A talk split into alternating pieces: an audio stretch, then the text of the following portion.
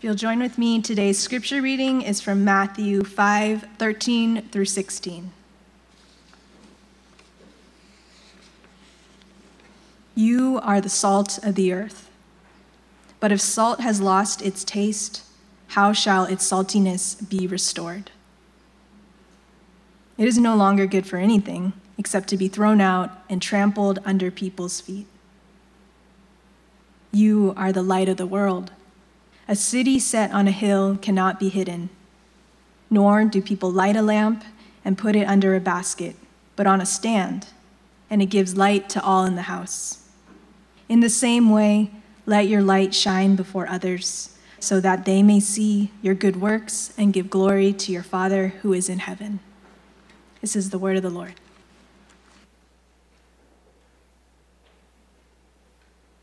Morning. It's good to be here. Last week, I kind of missed you guys. I didn't get to come and be up here and hang out with you. But I really just want to say I really appreciated Nathan Brocker stepping in and teaching. And I, I just felt like he gave a really good word to our church. So thanks, Nathan, for, for um, putting the time in to, to teach. Uh, I think Nathan has a gift of teaching, so it was great to have him here. And I missed you, but I woke up, whoo, yes. Um, Missed you guys, but I woke up next to Lake Tahoe, and within five minutes of waking up, I was paddleboarding on Lake Tahoe, so it wasn't a horrible Sunday for me either. Uh, it was pretty great. So glad that you made it. Um, I'm glad that we are together this morning. Would you pray again with me this morning? We're going to look at God's word together. God, in this, in this sacred moment, God, help us just take a breath and to know that we are loved by you, to know that you care about us more than we know, to know that your grace is bigger than all our mistakes, to know that you look at us with compassion, you care about what we're going through. God, in this place, may your spirit speak to us through the scriptures. May you just open up our eyes and our ears to your voice through the scriptures, God. Uh, in Jesus' name, amen. So, over the past several weeks, we've looked at some foundational truths from the scriptures about who we are, who God is, who we are, and how it works that God makes us into new people, that God forms us, that God transforms us into the image of Christ. Richard Foster popularized this phrase, the with God life. A with God kind of life. And that is the kind of life we want to lean into a, a with God life through every minute of our days. Um, I want to read you a very, very old quote from Ignatius about the with God life. He wrote, The goal of our life is to live with God forever. God, who loves us, gave us life. Our own response of love allows God's life to flow into us without limit. Our only desire and our one choice should be this I want and I choose what better leads to the deepening of God's life in me. Can I get an amen? Our only desire and our one choice should be this I want and I choose what better leads to the deepening of God's life in me. So we have choices throughout our lives, throughout our days, even minute by minute sometimes do I choose what better connects me to the Spirit, to, to the vine? Do I, do, do I choose to walk closer? Do I, do I choose to make choices where I can hear God's voice more easily, sense God's love more easily, or I can make choices to go the other direction, which Paul writes about Ephesians 4. He says, Get rid of all bitterness, rage, and anger, brawling, and slander, along with every form of malice. So we make these choices to, to kind of walk more closely with God, to sense God's love. And then we can make these choices to, to, to walk away from sensing God's presence, to, to walk away from the vine, away from God's ways. We're going to look at the Sermon on the Mount for the next few weeks with, with some really practical teaching about how we live as humans on planet Earth. And before we do that, I, I, I want to point out something that if we sense God's love, if we know that we are loved by God deep in our core, if we know that God's grace is good, if we can hear the Spirit's voice as we're connected, then God in us enables us to walk in this new way. Amen? Like it's God in us, a connection to God. So if we have that deep sense of rootedness in God, in God's love, in the fact that we are children of God and that's who we are, then, then walking in the Sermon on the Mount can become a natural thing, like a, a normal outflowing of knowing that God loves us, of knowing God's ways and wanting to follow them and trust them. If we don't have a sense of how much we're loved and cared for by God, and we just try to work really hard and obey the Sermon on the Mount, you're going to end up just banging your head up against a wall and trying really hard. But we need God to move in us to live out this Sermon on the Mount. So, for the next few weeks, we're going to look at parts of what Jesus said on this Sermon on the Mount and really explore together God, how can we live this out together? This way that you taught us, how, how can we live this in our daily lives in practical ways? Information is really good, right? That, especially if it's the truth. The truth is something we need. We need real information about life. But there's so much information. And for many of us, a lot of our growth edges are how do I take the truth and integrate it into my life? Right? How, how do I take this good teaching that I've heard from the scriptures and how do I integrate it into I, how I actually live my days? So, the Sermon on the Mount is something that can really, really help us with this. And Jesus, in the beginning of his ministry, he called a few disciples together and then in Matthew 4:23 it says that he was teaching in their synagogues and proclaiming the gospel of the kingdom and healing every disease and every affliction among the people and it says that crowds began to follow him. And then in this beginning Matthew 5 it says seeing the crowds he went up on the mountain and when he sat down his disciples came to him. So we're going to look at one of these first little teachings in the Sermon on the Mount. And I am still struck and moved by the fact that we can sit here and look at the teachings of Jesus from 2,000 years ago. Like, I know maybe we're just used to that and that just seems commonplace, but could we pause for a minute and think, Jesus, like the Jesus, God's Son, taught people how to live, and people remembered it, right? And they told the stories and they wrote it down, and we get to look at these same words of Jesus. I, I hope that evokes like some sense of awe and that kind of beauty and grandeur, and the glory that we get to look at the teachings of Jesus. So I'm actually going to invite you this morning. Would you stand again? Would you stand with me?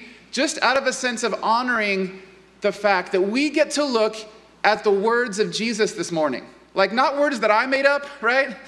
Not words that we just thought were cool, but the teaching of Jesus has been given to us. So I'm going to read Matthew 5, starting in verse 13.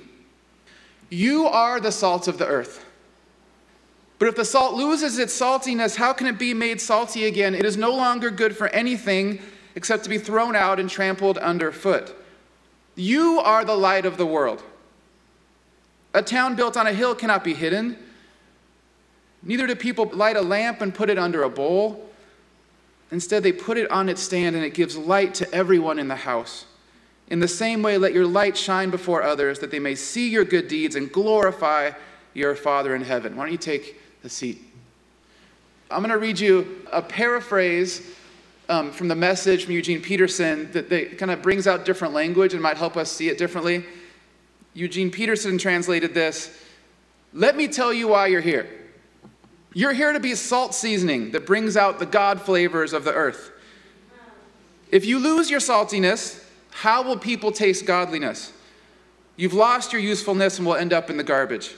Here's another way to put it You're here to be light, bringing out the God colors in the world. God is not a secret to be kept. We're going public with this, as public as a city on a hill. If I make you light bearers, you don't think I'm going to hide you under a bucket, do you? I'm putting you on a light stand. Now that I've put you there on a hilltop, on a light stand, shine. Keep open house. Be generous with your lives. By opening up to others, you'll prompt people to open up with God, this generous Father in heaven. Uh, in a commentary, a, a man named Matt Woodley writes that the Greek construction of the text is emphatic, and it would come out more like, You, yes, you are the salt of the earth. in Greek, it comes out more like, You, yes, you are the light of the world. Like, you. Yes, yes, you are the ones. Can you imagine Jesus saying this to people? No, you, like, like you guys, you all, you are the salt. You are the light of this broken world full of pain and full of people who desperately need to know the love of God. Amen? I'm going to tell you something that's real that happened in Oakland the last couple weeks. And I, I really prayed about if I wanted to, to share this or not, but it's reality. And I'm stu- I've been studying this text of salt and light and then seeing the reality of life around us. In the last couple weeks, there was a 52 year old education activist lawyer who lived up the street from my house who was shot and killed in his house, a robbery. And it was murder number 108 in our city. And then this week, there was a 15 year old girl driving in a car with her uncle, and another car came up. They had some words um, out of nowhere, and one person shot into a car and killed the 15 year old girl in the car. So that, and that was like, like two blocks down from my house. So a friend sent me the news story, and I immediately just grieved because it's, it's my neighborhood and it's a 15 year old innocent girl, and it brings home the reality of pain, of being lost, of people hurting, of violence, right? Of the brokenness of humanity. And then my friend texted me, no, like that's our friend so and so who was driving the car. That's why I sent you that. Not that it's your neighborhood. That, that was our friend whose niece died. And so I like sat there, like literally sitting, looking at these verses about being salt and light. And then the reality of the brokenness of our world and even the brokenness of our city, right? Right around us. Just punched me in the face. And it made me wrestle with this fact of like we can look at these verses and say, oh, that's, those are really great verses, right? Like that, like that was good. That's good verses. And we can kind of keep it removed from the reality of like real life, right? Real humanity around us. So as we sit here, right, in this warm, like, I think this is a beautiful space to worship that, that, that God's given us. It's a beautiful space to worship, surrounded by some really wonderful people in this room, right? Like we have a really wonderful person, a guest uh, person to come lead us in worship in God's presence. And in this moment, how can we sit in this place together and really realize this world really does need salt and light? These are not just like esoteric words in the clouds. This, this world needs salt and needs light and needs to know the hope and the love that is offered in Christ. Amen? So let's talk about salt and light, but can we talk about it in a way of like, this is real? Can, can we talk about it not as far as like, well, I liked the sermon or didn't like it, or I liked the music or didn't like it, or, you know, like I liked where I sat or I didn't like it. But there's a reality. Like, God is really calling us to be salt and light in a world that desperately needs it. So let, us talk about salt and light for a, a few minutes and study it and then really wrestle with what is God calling us to. A long time ago, salt was a big deal. In ancient times, like you needed salt. It preserved your food. Not only did it bring flavor to your food, but it preserved your food. You needed salt. It was necessary, it was helpful, it was good. And you can, there's commentaries that debate about what Jesus meant by how does salt lose its saltiness? Like, is it technically possible for salt to lose its saltiness? Is there a way chemically that could happen? Like, I don't really care. But Jesus is making a point. Like, if you have salt, it's good for salt, right? If it's not salty, like, it's not good anymore. I don't care. Like, you want salt to be salty, to be unique, right? To, to have that, that flavor. And you needed salt. So I, I have here, a couple of you notices, a little container of salt. And there's a story behind it, okay? This little, can you guys see it? A little cute, try to get it on the video. It's a little container of salt. It's kosher salt, actually, has a lot of flavor. And for a few years, I've gone to some of my best friends' house, and they have great, they're wonderful at hospitality. My family goes there often. And on, they have this, you know, part of their kitchen, like an open kitchen, and they have, they've had something like this sitting there for years. And every time I eat, I look at it, and I think that looks really cool. And then I would start taking some of the, they have kosher salt in it, and I would take it and I would put it on whatever they had. And I'm like, that salt is awesome. Like, what is it about that salt is so good? They're like, oh, it's kosher salt. It's different than the salt you have. So I asked my wife, hey, can we find kosher salt? Where do you? She's like, buy at the grocery store, hon. It's not that hard. It's kosher salt. Like, you can do that. And then I couldn't find it because I'm, you know, I'm dumb sometimes. So I couldn't find the kosher salt. Finally, she found the kosher salt, and I'm like, I have kosher salt. This is a couple months ago. And then I go to my friend's house a couple weeks ago, and we're in the backyard, and my friend says, Nate, I have a present for you. And I'm like, it's like a Saturday in September. Like, my birthday's in February. Why do you have a. She comes out, I just, there's something I had to buy you. I just had to. She comes out with this container.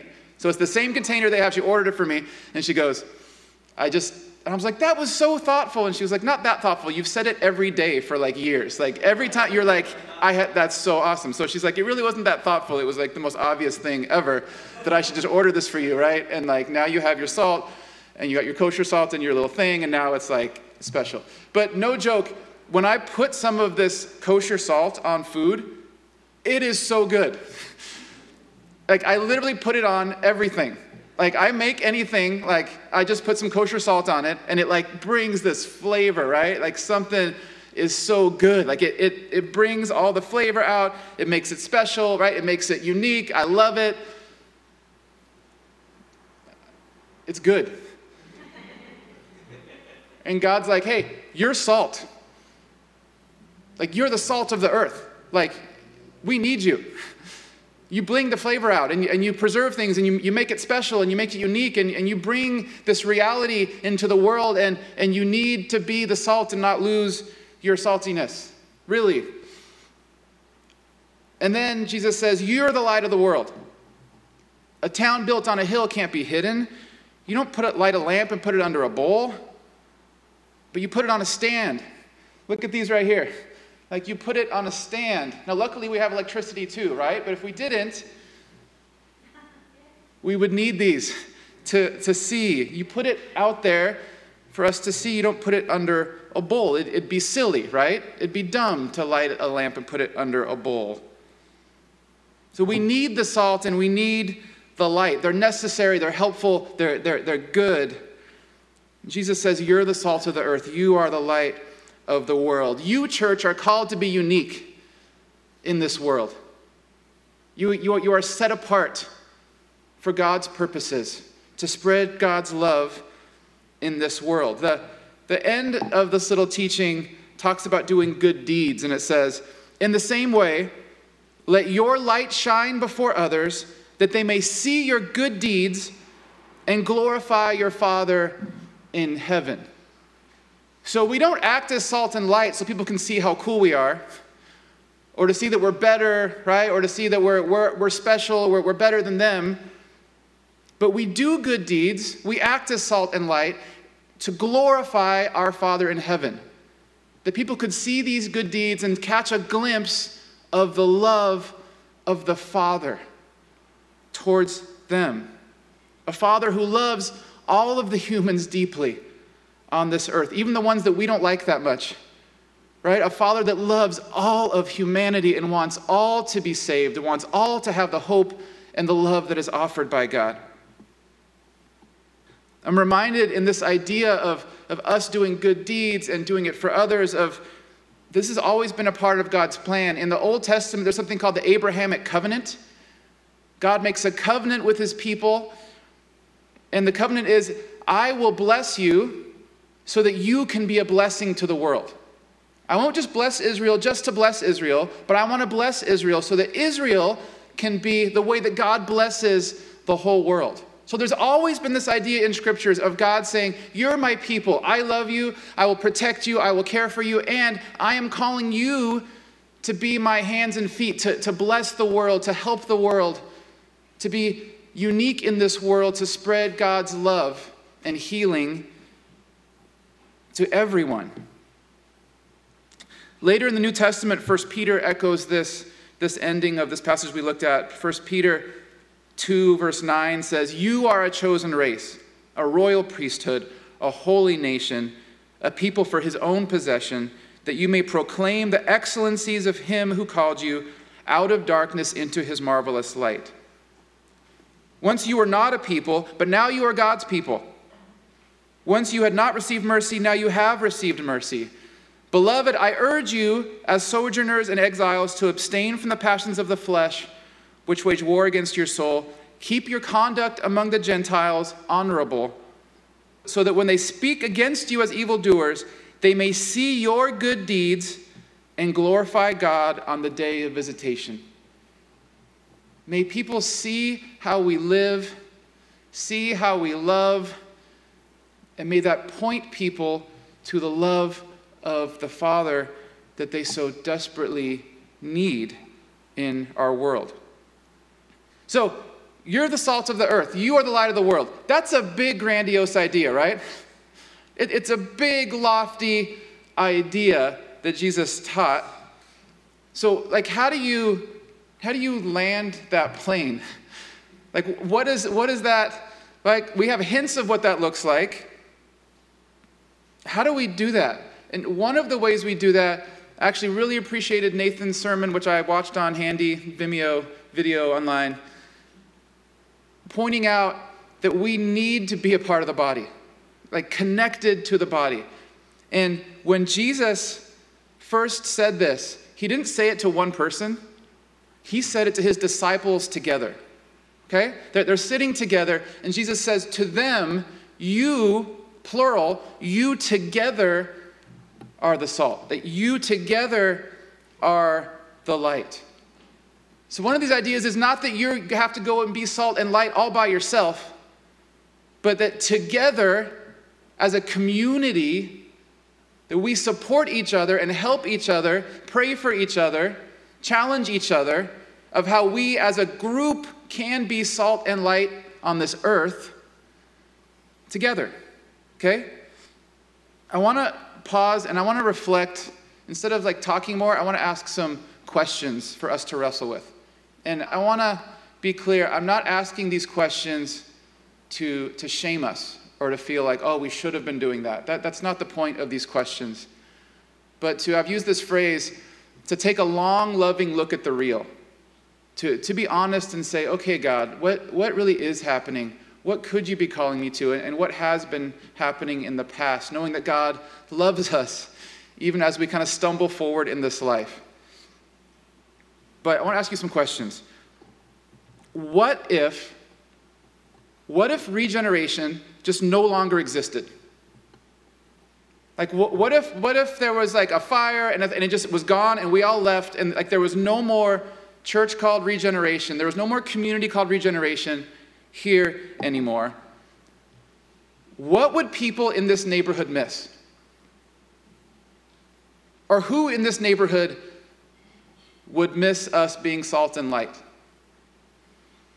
And this isn't rhetorical, and I don't have all the answers, just to be clear, because I don't know all the ways that we do and you do. So, this is a real question for us to wrestle with. Who would miss regeneration being salt and light in this neighborhood? Who would grieve that we're gone? Because they felt loved or cared for or seen or heard right? Because they heard of the love of God somehow or were shown the love of God. Who, who would miss us in the neighborhood? Who would mourn that we were not here in this neighborhood? And think about Oakland as a city. Like, who in Oakland would miss us if we were not here? In, in our city, who would grieve? Because the ways in which we were salt and light, the ways that we were loving humans and showing humans the love of God and speaking of the love of God in different ways, like we, we weren't there anymore. Like, who in Oakland would say, oh, regeneration's not here anymore? They, they loved me, they loved us, like, they cared for us. And then think about across the world. What people groups across the world, in Latin America or Europe or Africa, that we're connected to would say, oh, regeneration doesn't exist anymore. they, they were a part of what we were doing. Like, what, what groups around the world would say, oh, Regen's not there anymore? They helped us be salt and light in this place. They helped us spread God's love in this place. So, on one hand, I, I want us to wrestle with as a body, as, as a regeneration, how do we take seriously being salt and light? But the other reality is that as a community, we each have individual, I'd say, spheres of influence in our own lives, right? We don't all go to work together. I mean, that might be fun, right? We could all go to the same job and the same office and be friends. But the reality is, we're a community, but you all go different places during the day, right? Like you have a sphere of influence of humans who you interact with every day. And, and you have this chance to be salt and light to the humans who you see every day. Whether it's your neighbors or your coworkers or your family, right? Whoever it is that you bump into that I don't bump into. And we have these opportunities to be God's hands and feet, to, to spread God's love and care and hope. So, how do we support each other in that? How do you support somebody who's sitting behind you who is trying to figure out how do I love my boss who drives me crazy, right? How do I love my neighbor who needs help? How do we help each other with that? Hebrews 10 24 says, And let us consider how to stir up one another towards love and good deeds. Let's consider how do we encourage each other towards love and good deeds in this world? Like if you have a coworker who's really difficult and you feel this sense from God to love that coworker with all the love of God and to pray for them and to care for them, how do people help you with that? Like, like where's the space where you can share that and people can help you with that very difficult thing? Like, right, if you have a neighbor who is desperately in need and you want to love that neighbor and care for that neighbor and share God's love with that neighbor, how, does, how do your people around you help you love your neighbor well? Or if you are someone who has a calling to somewhere in the world and you feel called to, right, to a certain part of Latin America and you care about it, how does Regen come around you intentionally and, and can we help each other, support each other, encourage each other with the callings that God has put in our lives? If you're a teacher or a nurse or an entrepreneur or an accountant or a janitor, you're salt and you're light wherever you are. I want to share a thought, and I, I want to thank Justin McRoberts for the thought. He was our guest worship leader, and he's a really interesting guy and a cool guy. And he, he has really great social media stuff and a podcast and all that. I feel like I'm like his promo guy. But I'm taking this thought from him, and so I want to say that. He, he's quoting Michael Frost, and Michael Frost is a kind of missiologist, writes a lot about missional living, and people ask him, like, so what do I care about? he says he gets asked a lot like there's so many things wrong with the world so many people that need god's love. Like what where do i start? How do i care for my city? How do i care for i, I don't it's overwhelming to think about all the ways that I, I could be salt and light. And he said he, he answers this question by kind of turning it. Instead of what matters most he says to whom are you called because you, you can't be everywhere you can't do it all, but, but is there a sense of where is God calling you? Is there a sense of the Spirit calling you? To whom are you called, and who will go with you? Where is God, or to whom is God calling you? And don't leave it there, but, but so who's going to go with you? Who, who's on that mission with you? Who, who's encouraging you? Who, who is with you? Not by yourself. So we're going to close in a minute, but I, I, could you use your imagination? And I want you to picture the scene one more time of Jesus, okay? Can, can you picture Jesus teaching? There's a Sea of Galilee. There's hills and mountains on the side. Jesus goes and he sits down. His disciples come, and then a crowd comes. And I want you to imagine being one of those first disciples. They were really seemingly random people. They, were, had, they had just been fishing like, like a couple weeks ago, right? Like they were just fishing they were just young people trying to figure it out. Now they're with Jesus. They're sitting in front of Jesus, and Jesus says to this mix of his disciples and then a growing crowd, probably mostly peasant people trying to get by, maybe some of them coming so they can be healed, to see what Jesus is teaching, and they're, and they're there, and Jesus says to this group of everyday humans, his disciples, and then the crowd, he says, You, you are the salt of the earth. He says to them, You, you are the light of the world. And I wonder, did they believe him? Like, imagine being, you know, you were just fishing and now you're sitting here and Jesus is saying, You are the light of the world. Like, did they believe him? Did they take him seriously or did they think, Me? I'm just a random dude who, like, followed you down here to, you know, to, I'm trying to figure this life out. And Jesus said, No, you. You're the light of the world. Yeah, yeah, you. God's going to use you to bring light to this world on God's behalf with God's power. So, you, church, you are the salt of the earth. You, church, you are the light of the world. Let your light shine before others that they see God and see and glorify your Father who is in heaven. So, this week I'm, I'm asking you to wrestle with how do you take some tangible steps towards this in your life? To, to, not leave this in the clouds, but like, what does that look like for you? And this is not an easy answer. This is not an easy thing. But can you can we pray? Can we wrestle with God, where are you calling me? And what does it look like to take a step towards what you're calling me to? Maybe it's somebody who already has a ministry here at Regen, and you're like, I've wanted to ask them about it and find out how I can support them, right? It's already there. Or maybe it's God putting a, a calling on you towards a neighbor or a coworker or a people group across the world. But can we pray and say, God, what, what is the calling and who is going to go with me? So, in a moment, we're going to take communion. And actually, Stephanie, if you have the communion stuff now, if, if you don't have communion, elements. Stephanie's going to start passing them out. But, but I want us, as we pause and consider communion, I want us to consider that the sacrifice of Jesus is the power that unleashes forgiveness and new life. But Jesus also modeled how to live. Amen?